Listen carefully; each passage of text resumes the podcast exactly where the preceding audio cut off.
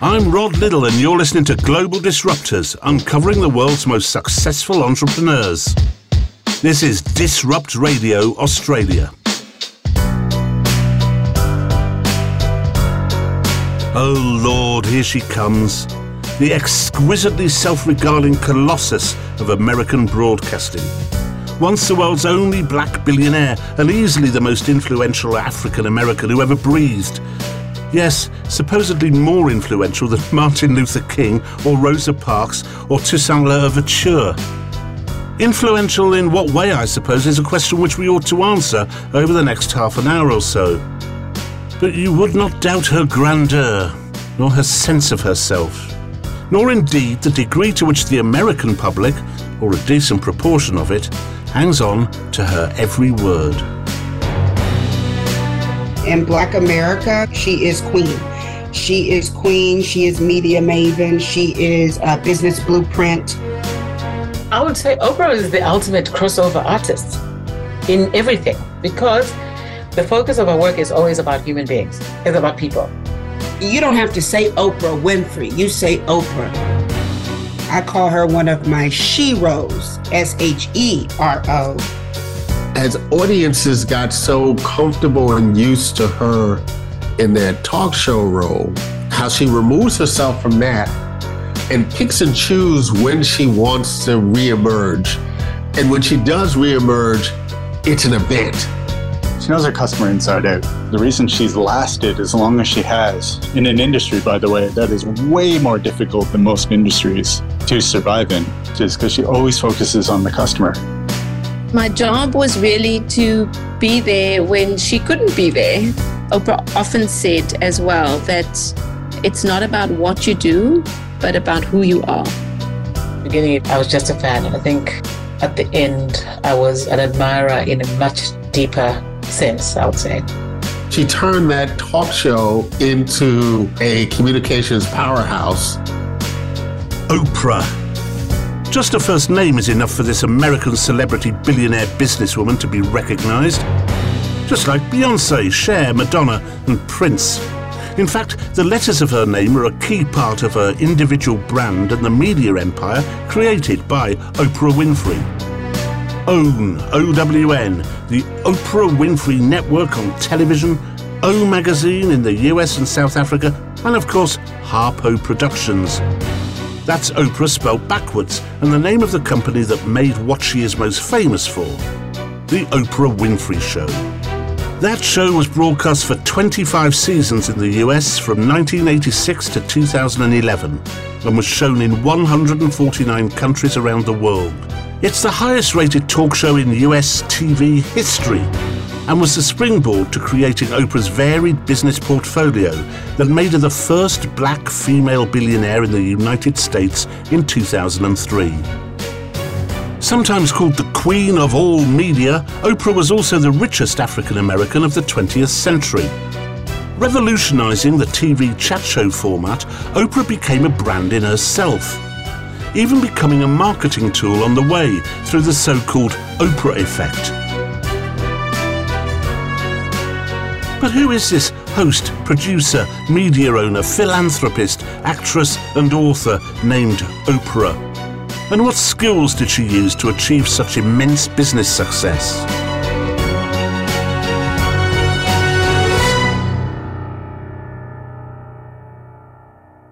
Before there was Facebook, Oprah already had her kind of Facebook friends. Before there was, you know, book clubs. Everybody's got a book club now. Oprah started a book club in 1993 when there was no social media.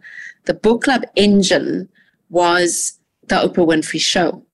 And what she is absolutely brilliant at is spotting an opportunity before everybody else has seen the, that opportunity. And I think, you know, we talked about the pivot last year and, and during those COVID years, she was a master of the pivot even before there was such a thing because she knew when things were not going well before you risk people's livelihoods, before you did, let's move it in a different direction. It's happened with the US magazine as well, where they've now gone digital. I think that seeing something and saying this thing is going to be big and everybody else hasn't realized it yet. She was an early adopter of the Amazon Kindle. She put it on her favorite things. The Kindle didn't sell before that, but she also showed people the value of products and services that fit into their lifestyle. And again, this was quite revolutionary because people were not selling in that way necessarily before. And it's an actual marketing term. It's called the Oprah effect. You know, when Oprah spots an opportunity, it's an endorsement. She was an influencer before people had a name for it.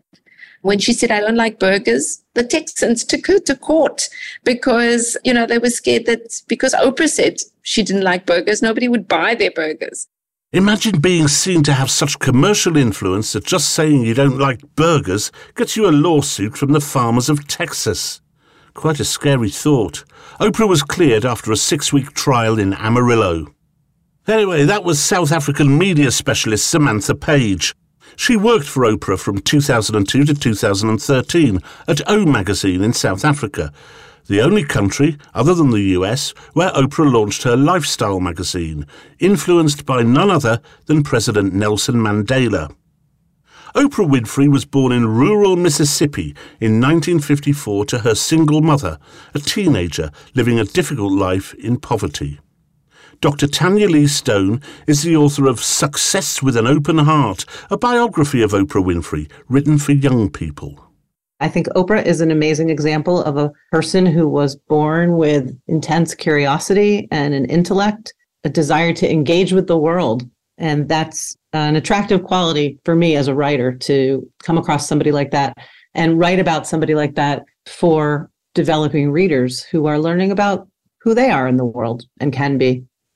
One of the things that stuck with me about Oprah's growing up was that she, for her first several years of life, was raised by her grandmother because her mother was not able to care for her. And she learned really fundamental things from living with her grandmother, like reading and writing and math, all by the time she was three. And she loved to read out loud, and her grandmother would take her to church and she would read out loud in the church then a little bit later on in her life, when she was just six, she went to go live with her father. And that was a whole new environment that really nurtured her intellect. And she was not only, you know, reading for school, but her father and stepmother had her doing book reports at home and learning vocabulary words and things like that. She lived with her father a few different times. The latest time in the chronology I think she was 14 when she moved back in with her dad and stepmother. And they were also super strict. And so they gave her boundaries to work with and didn't let her stay out late or break the rules. And, you know, she was quoted as saying, When my father took me in, it changed my life. He saved me. So I settled down and never pulled another trick. so, you know, a lot of this has to do with the person that she grew up to be. Race and inequality feature strongly in the events of the United States of America. Oprah Winfrey's upbringing and career are no different. And her personal experiences with topics like sexual abuse, teenage pregnancy, and miscarriage enabled her to openly engage with her audiences when discussing these subjects. Author Dr. Tanya Lee Stone. Her dad realized how smart she was, and he sent her to a better school that she had to take several buses to over 20 miles just to get there. And it was a totally different world because most of the students were from white upper class families. And so the life that Oprah was able to observe there was just so much different from the life she had experienced, especially when during the time she was living with her mother. She said returning home from Nicolet at the end of the day was like going back to Cinderella's house from the castle every night. And so she really loved school and she really, really thrived in the high school that she went to. Nashville's East High School got A's easily, let's say. And as she had, sort of harkening back to her young life as a toddler with her grandmother speaking at church, she started speaking to church groups again when she was in high school. And she started winning speaking contests. And she was talking, even then at that age, about the rights of women and about African Americans. And when she was 17, she was invited to a White House conference on youth and entered a national speaking contest. So she was really um, developing her talents as a speaker as a young teenager.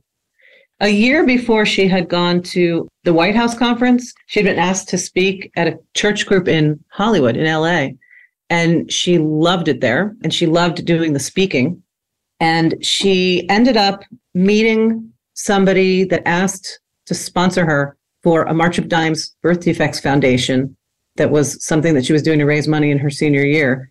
And one of the people that asked to sponsor her was a DJ from a radio station. And once they heard her speaking voice, they asked her to talk on the radio. And so that was her first paid speaking gig. She started reading the news after school and getting paid $100 a week. So that was her sort of first taste of reading on the air. And she became pretty popular pretty quickly. Oprah then moved from radio into TV news while still at college.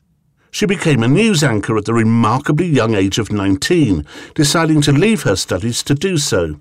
And she became the first black woman to read the news on TV in Nashville, Tennessee. I'm Rod Liddle. You're listening to Global Disruptors on Disrupt Radio Australia.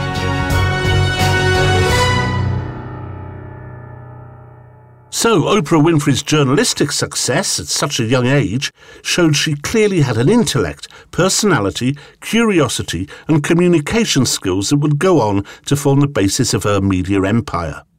But her first, what we'd call now, business pivot, came from a realization that her empathy meant that perhaps a newsroom wasn't actually the right place for her. Author Dr. Tanya Lee Stone again. She would get upset on the air if the story was sad or dangerous or you know somebody got hurt. And that's not okay when you're reading the news. And so she really kind of had to face the fact that she wasn't cut out for the news because she'd have to fight back her tears. So she left doing the anchor job. And that is when an opportunity came up to host a talk show. And once she sort of started doing that, I think that first show was called People Are Talking and it was co hosted with a guy named Richard Sher. Once she started doing that, I think she realized this is it. This is what I love doing. This is what I was meant to do. This was in 1978 in Baltimore. Oprah then moved to Chicago and in 1984 took on a morning chat show that within a month became the most watched show in the city. Oprah's broad range of skills saw her cast in her debut acting performance in the 1985 film The Color Purple, for which she was nominated for both an Academy Award and an Emmy. Her Chicago TV chat show was then renamed The Oprah Winfrey Show, and it was picked up for broadcast nationally. So, what actually is Oprah's line of business? Professor Mark Anthony Neal has followed Oprah's career and works in the Department of African and African American Studies at Duke University. She started out as a talk show host, primarily catering to a largely female, typically white, stay at home mom type, or watch her show and others to get advice. But she turned that talk show into a communications powerhouse. She turned herself into a brand and I think she spoon fed her audience around race. Even when there were controversial issues, she herself didn't take a hard line, at least in those early days of the show. And I think, you know, part of what you want as the host of a show like that, besides informing a public and, and having people be able to watch shows and interact with other folks, you want to be able to claim that you can deliver an audience to advertisers. And if we think about the mainstream buying public and the role that white women, particularly mothers, play in that in terms of the stuff that they're buying. Everything from napkins to paper towels to processed cheese to cereal, who also want to feel as though they know what's going on in the world. So if Oprah says to you, buy this book, you will buy this book you want to feel better about yourself, if Oprah says to you that you need to listen to this self help person, even if it's Dr. Phil, right? You, you, will buy his books and eventually watch his show. I think she is the kind of figure as a Black woman who was unimaginable 50 years ago. So, Oprah has companies and products that made her a billionaire, but she also has Oprah, the brand. Similarly to Oprah, Tabney Dozier is a journalist and also is the CEO of Tabney Dozier Enterprises, a black owned media company. Oprah laid the foundation. As a young black girl growing up, there was not a lot of people who looked like me on television. So she has been a foundational, uh, I call her one of my sheroes, S H E R O. And so, you know, the older I've gotten, you know, I learned more because she was in local news before I was born.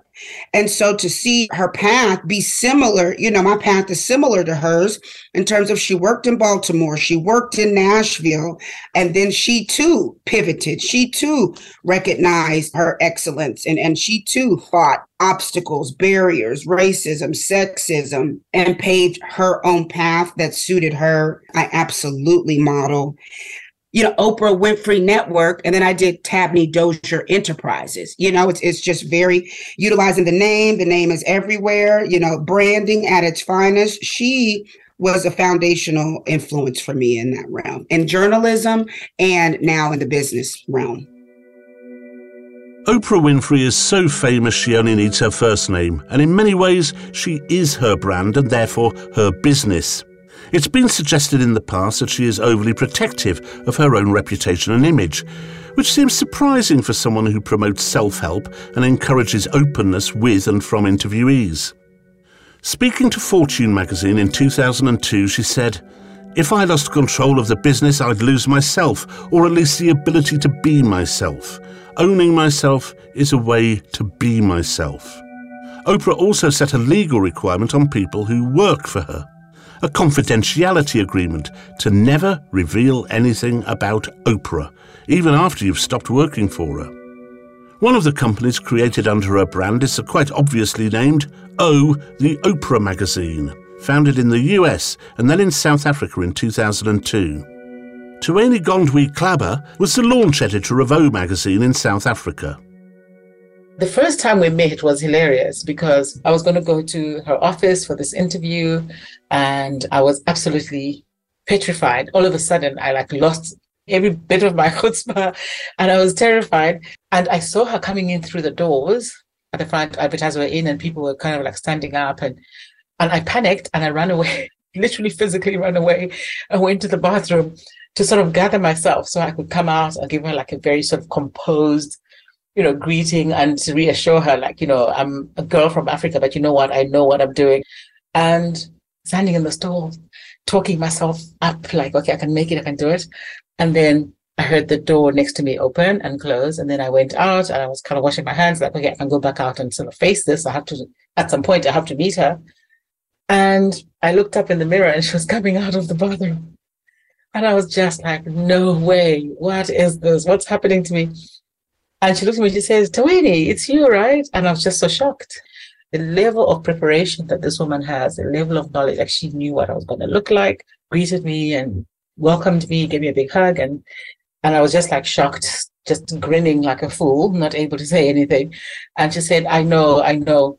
I know it's shocking. I also go to the bathroom, you know, and that just broke the ice. You know, she said, but don't tell the others. I think they'll be very disappointed. just that an amazing sense of humor that just put me at ease.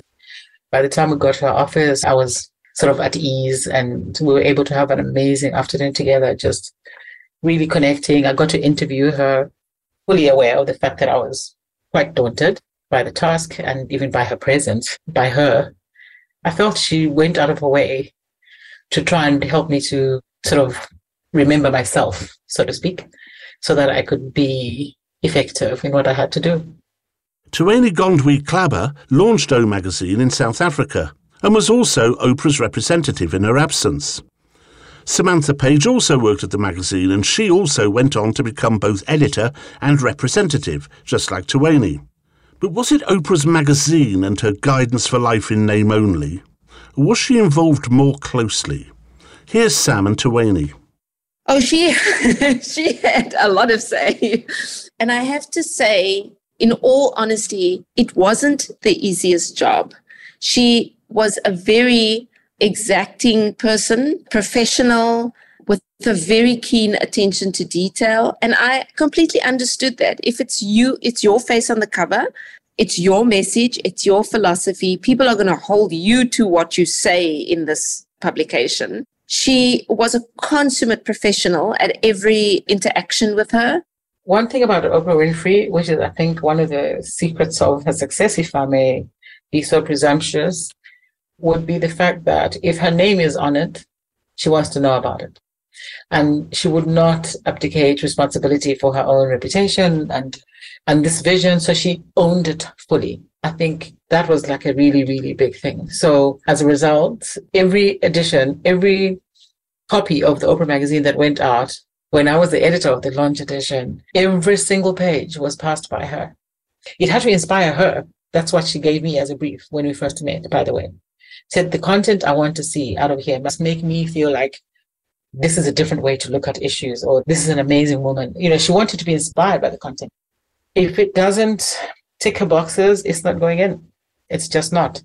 And if it does, very gracious, would actually email me and say, This particular story, wow, amazing. Who is this person? That was Tuweni Gondwe Klaba, and before her, Samantha Page, both former editors of O Magazine in South Africa. Oprah Winfrey's personal vision and relationship seem to be key to her business approach. Here's Michael Johnston, a business strategist and co founder of Evolve Business Community in Perth, Australia. There's a humility about Oprah that connects people. And humility, in my opinion, isn't thinking less of yourself. Humility is thinking of yourself less. She focuses on her audience. And because of that, she's always connected to the value proposition of her business. Too often, businesses fall in love with the products or they fall in love with the way they do business because it was successful at one point and they lose track of who they're doing it for. And when they do that, they lose the connection that gave them the edge in the first place. Like all businesses start because they were either a customer or they knew a customer or they were within a business where they thought, I can do this better. And because of that, they got an edge, but then they let that go. The reason she's lasted as long as she has in an industry, by the way, that is way more difficult than most industries to survive in is because she always focuses on the customer. She's got a humility to her. I think she is the kind of figure as a black woman who was unimaginable 50 years ago. If her name is on it, she wants to know about it. She took three years with all the resources in the world. She took three years to succeed with the O Network. You know, she gets that it's a long game. She taught me how to make the perfect vodka martini. And she is so much fun. She was like playing yeah, with the whole team and she was taking the ingredients from the barman and saying, you know, South Africa, I'm going to teach you how to make a perfect vodka martini.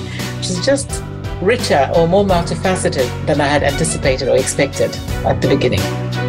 Oh, I think she's, I would say, almost beloved. I think one of her gifts, she certainly nurtured this gift into a huge talent, was really being able to capitalize her career on the fact that she is a trusted source of information and she is a caring interviewer and people want to talk to her was just to constantly be hungry to learn more and to be humble enough to learn more i mean someone like oprah with her credentials and her global stature would listen to someone like me a little african girl you know on the southernmost tip of the continent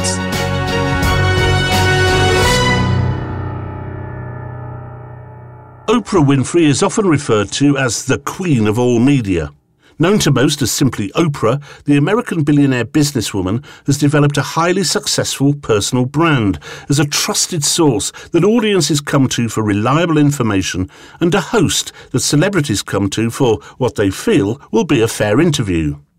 Oprah was the richest African American of the 20th century, and her business success came in an America that still saw great differences in the opportunities available to black people. Professor Mark Anthony Neal works in the Department of African and African American Studies at Duke University. Advertising, entertainment, television, film, whatever other forms, uh, magazine publishing, there were few people who looked like her both in terms of being African Americans and also in terms of being African American women. She had to, on one level, absolutely be pristine in her business practice. People who had a lot of money had to trust that she could deliver. But Oprah built her brand in terms of building her audience with stuff that was always going to be sustainable. Folks were always going to want to read books to feel better about themselves, or eventually read a magazine about feeling better about themselves, or eventually, you know, go to a website, right, that has Oprah's name on it to feel better about themselves folks are always going to have to need paper towels, right? And napkins to go back to those kind of basic things that she helped deliver her audience to advertisers for. And so, in that regard, you know, when she was able to sustain herself on an aspect of commercial culture that everyone sees as sustainable, right? And that there's highly competitive in its own right you know, if you're a paper towel company and you're competing with all these other companies, right, to be able to get the stamp of approval by being shown doing Oprah show gave you a competitive edge. And I think that's the thing that really shift when folks realize that Oprah's connection to them, that the Oprah brand gave them a competitive edge in their own business practices, right, in their own industries. That's when they really did trust her to be able to deliver what she said she could deliver. It wasn't just other businesses that put their trust in Oprah. Her audience keenly have bought into her as an inspiration to follow her vision and philosophy. Samantha Page worked for Oprah at O Magazine in South Africa. I think Oprah was a real pioneer because when the magazine it launched in the US in 2000 and 2 years later due in part I think to Oprah Winfrey's relationship that she had with Nelson Mandela and her deep desire to do meaningful work in South Africa in a way that showed Nelson Mandela her commitment. She launched the magazine with no desire at all to make any money from it, but really just to empower women, not in a condescending way, I think it's important to say it wasn't from the perspective of, you know, here's this American woman coming to inspire South African women to do something. I think she recognized that globally, women were really fighting to find their voice and find a significant place in the world.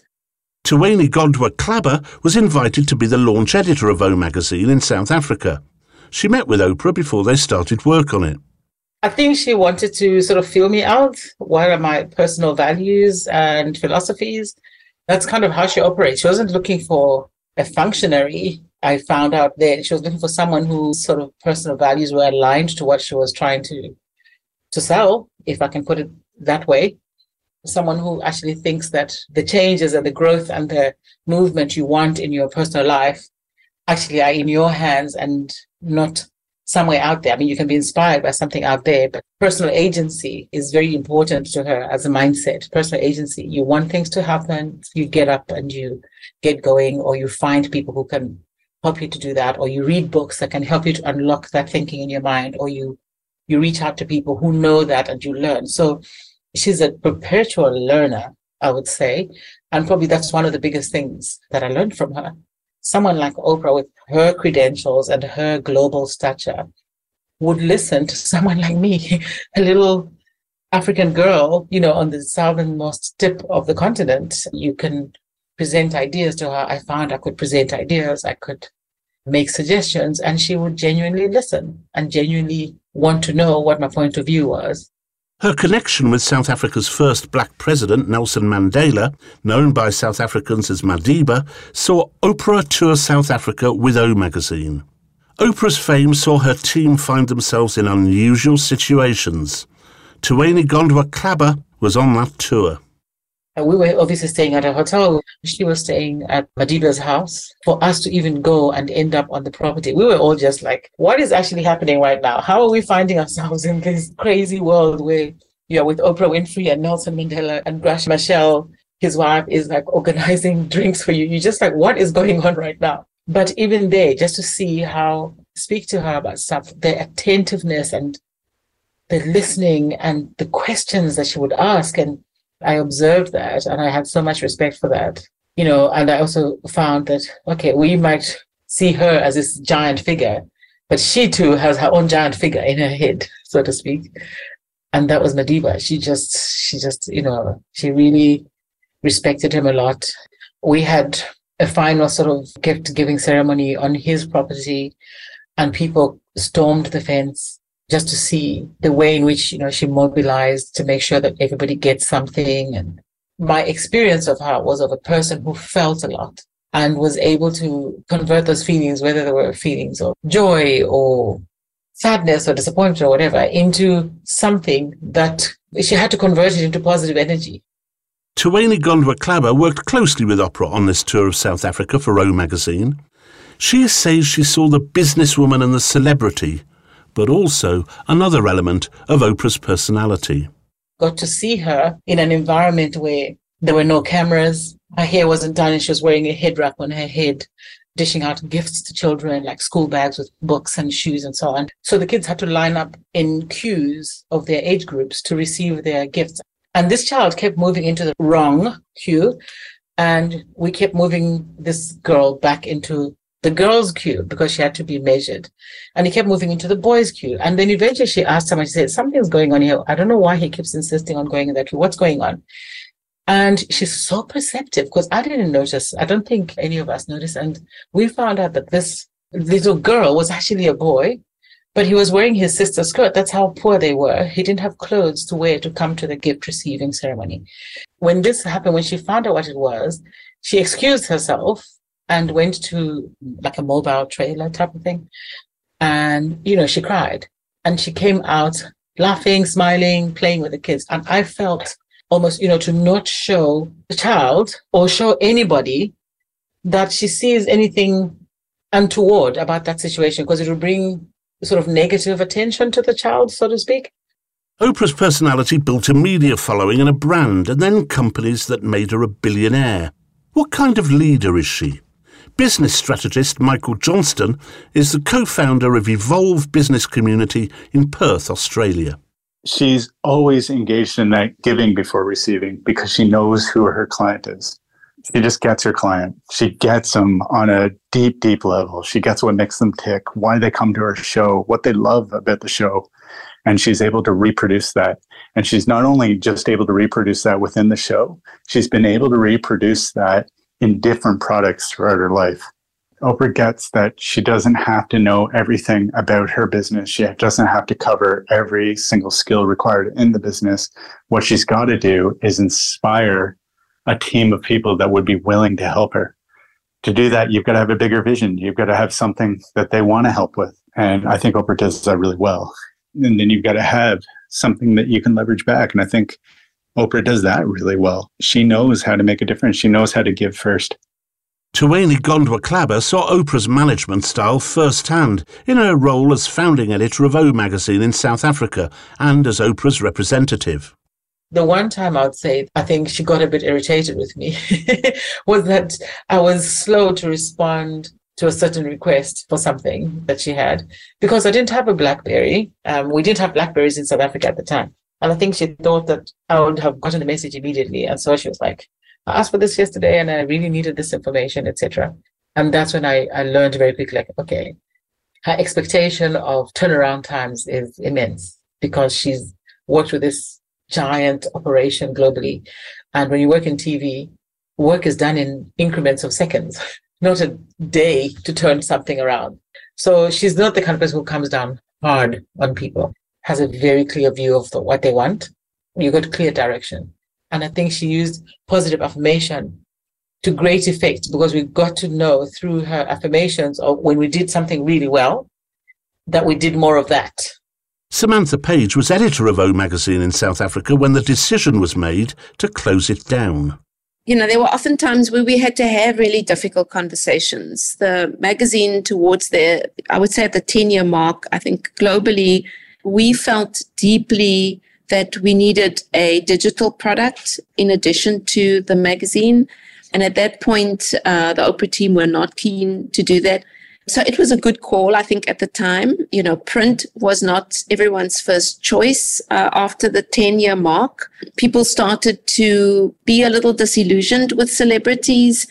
We, at that point, had established trust and we needed to have some difficult conversations along with the publishers, associated uh, media. And I think it was a difficult decision to say, you know, this is it at the 12 year mark. People were not subscribing to the magazine.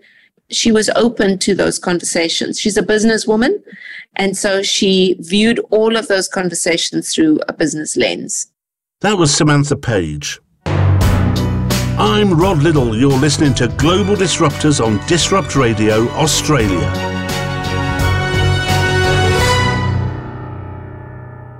So, we've heard a lot about how Oprah built a brand on her engagement with her audience, her empathy, and people's trust in her. But in business, she was still willing to close down a product she had created in South Africa, supposedly out of her respect for President Nelson Mandela. Business strategist Michael Johnston is the co founder of Evolve Business Community in Perth, Australia. Oprah has an ability to create deals throughout her life. She is very, very shrewd and she knows how to cut a deal. She did it for the so when she bought the network, she did it in terms of Weight Watchers as well. When she was running her show, right, she had like a falling out with her network. They didn't want to kind of keep paying her what she was asking for. And rather than going back and renegotiating her salary, she actually backed herself. She negotiated the ownership of the TV show and the studio where it was produced. And so she took on a bit of risk. So she reversed the risk for the network and then rather than just being a spokesperson for Weight Watchers, by the way, she negotiated a piece of the company because she was using it and she loved the product. So she took a smaller upfront. This is, by the way, exactly what Bill Gates did. Most business owners can't do that at all. They're not willing to back themselves the way she is. And what makes her such a shrewd negotiator is the fact that she's willing to back herself. And what she does she took less and then said, look, if there's a result in the fact that I am spokesperson for this, I'll take a piece of that instead. If Oprah did that for every deal she faced, she'd probably be broke. But like knowing when to back yourself and when you've got something, I think that's what makes her a shrewd operator. The vast majority of media companies in the US are owned and run by white people. The Oprah Winfrey Show, which ran from 1986 to 2011, while hosted and owned by a black woman, had a predominantly white audience. In 2011, the Oprah Winfrey Network was launched. Her black audience evolved over time, according to Professor Mark Anthony Neal. He is from the Department of African and African American Studies at Duke University, and he saw OWN, OWN, unfold as a TV network there are always these kind of questions about what it's going to be. I mean, it's the Oprah Winfrey Network, right? But it also resonates as Black owned. But I also imagine that she's not thinking that this is just a Black network, right? That she wants to be able to draw a mass audience.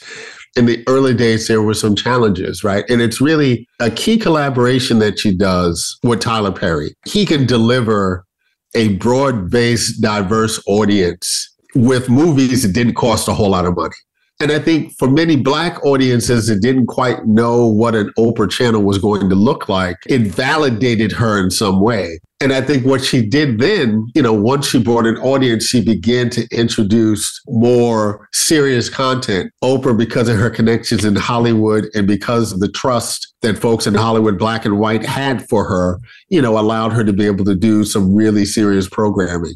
In the early days, of her show, it felt as though, you know, given her size, right, and even girth, you know, at some point in her career, and given her white audience, it, it felt the same way that the black mammy played in the context of white households, and, and particularly in relationship to white women and taking care of the family and the household and the kids.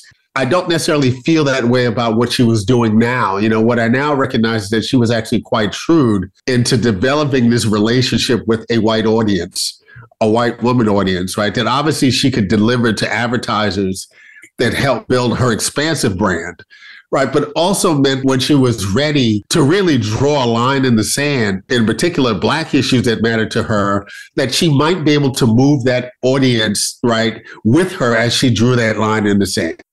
It took further business acumen from Oprah Winfrey to make the network a success. Business strategist Michael Johnston is the co founder of Evolve Business Community in Perth, Australia.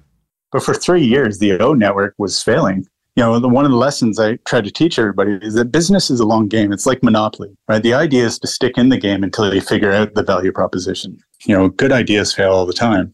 The only reason a business fails is because it stopped. It either ran out of money, so it overspent its budget and it couldn't make the profits back, so it just ran out of cash. And you look at Oprah and you go, look, she took three years with all the resources in the world. She took three years to succeed with the O network. You know, she gets that it's a long game. So, what lessons and advice can we take from all of Oprah Winfrey's business success? Tuwani Gondwe Klaba launched the Oprah magazine in South Africa. She said very clearly, she said, it sounds so cliche, but it's people.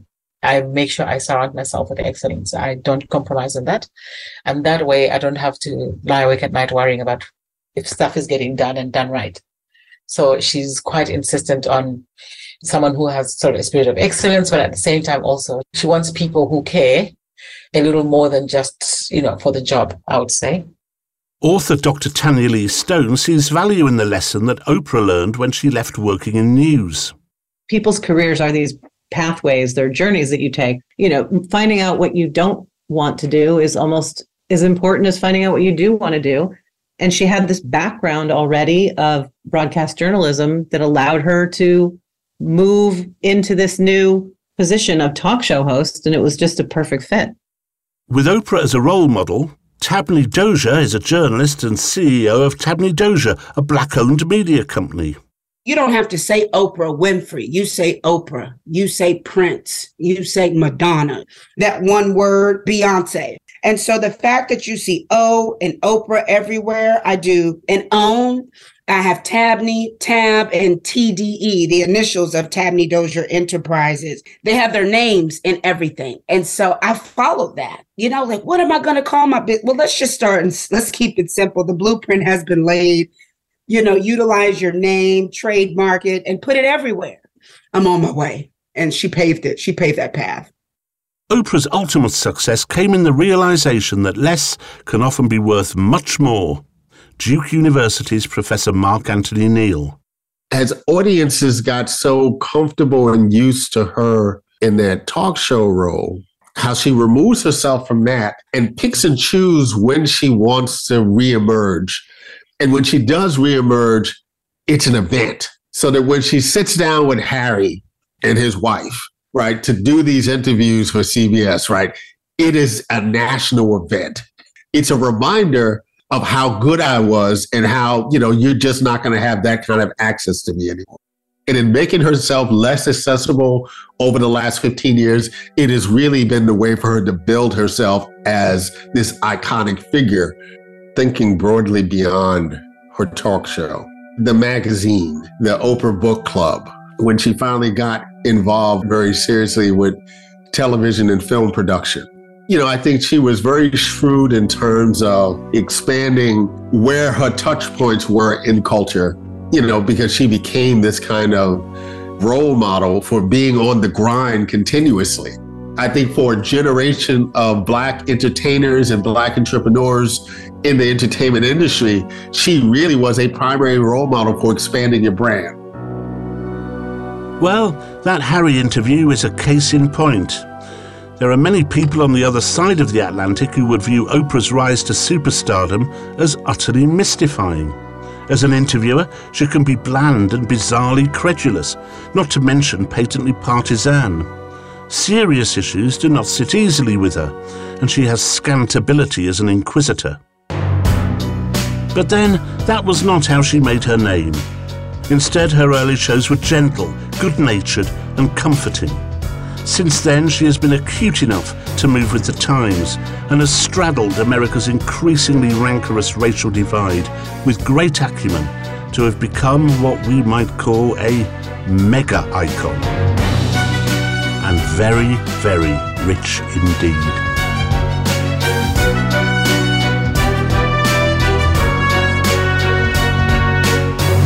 I'm Rod Liddle, and this is Global Disruptors, a perfectly normal production for Disrupt Radio Australia.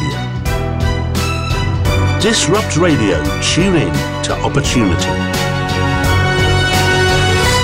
Disrupt Radio.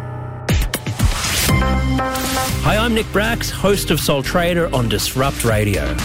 I've been interviewing people who have achieved huge things in life and uncovering how they keep it together and how they survive the struggle to success. You can listen to all of my podcasts on Apple, Spotify, or whichever podcast you prefer. Just search Nick Bracks, Soul Trader. When you finish binging all of my shows, be sure to check out the rest of the Disrupt podcast library the Business Lounge, The Next Shift, Global Disruptors, The Advisory Board, and Conscious Capital. Maybe you own a business or an entrepreneur, or just simply want to improve yourself. Disrupt podcasts are available on Apple, Spotify, or wherever you listen to your podcasts. Tune in to opportunity. Disrupt Radio.